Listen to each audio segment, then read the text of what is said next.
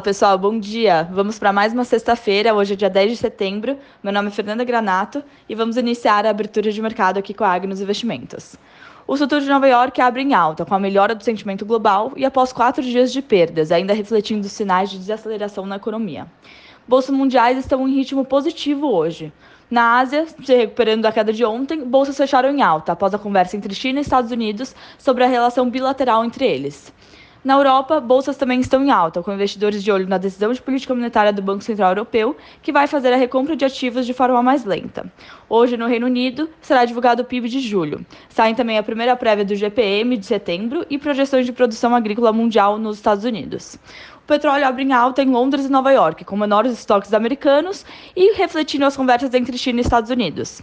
Agora, no cenário local, ontem a bolsa fechou em alta de 1,72, depois da divulgação de nota com um tom mais conciliador do Bolsonaro para reduzir a tensão com a STF.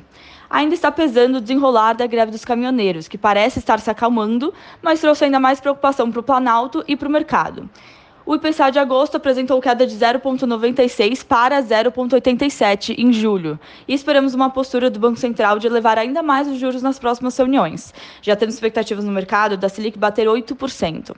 Na agenda de hoje, destaques para as vendas do varejo de julho, divulgada pelo IBGE. Desejo a todos uma excelente sexta-feira e um ótimo final de semana.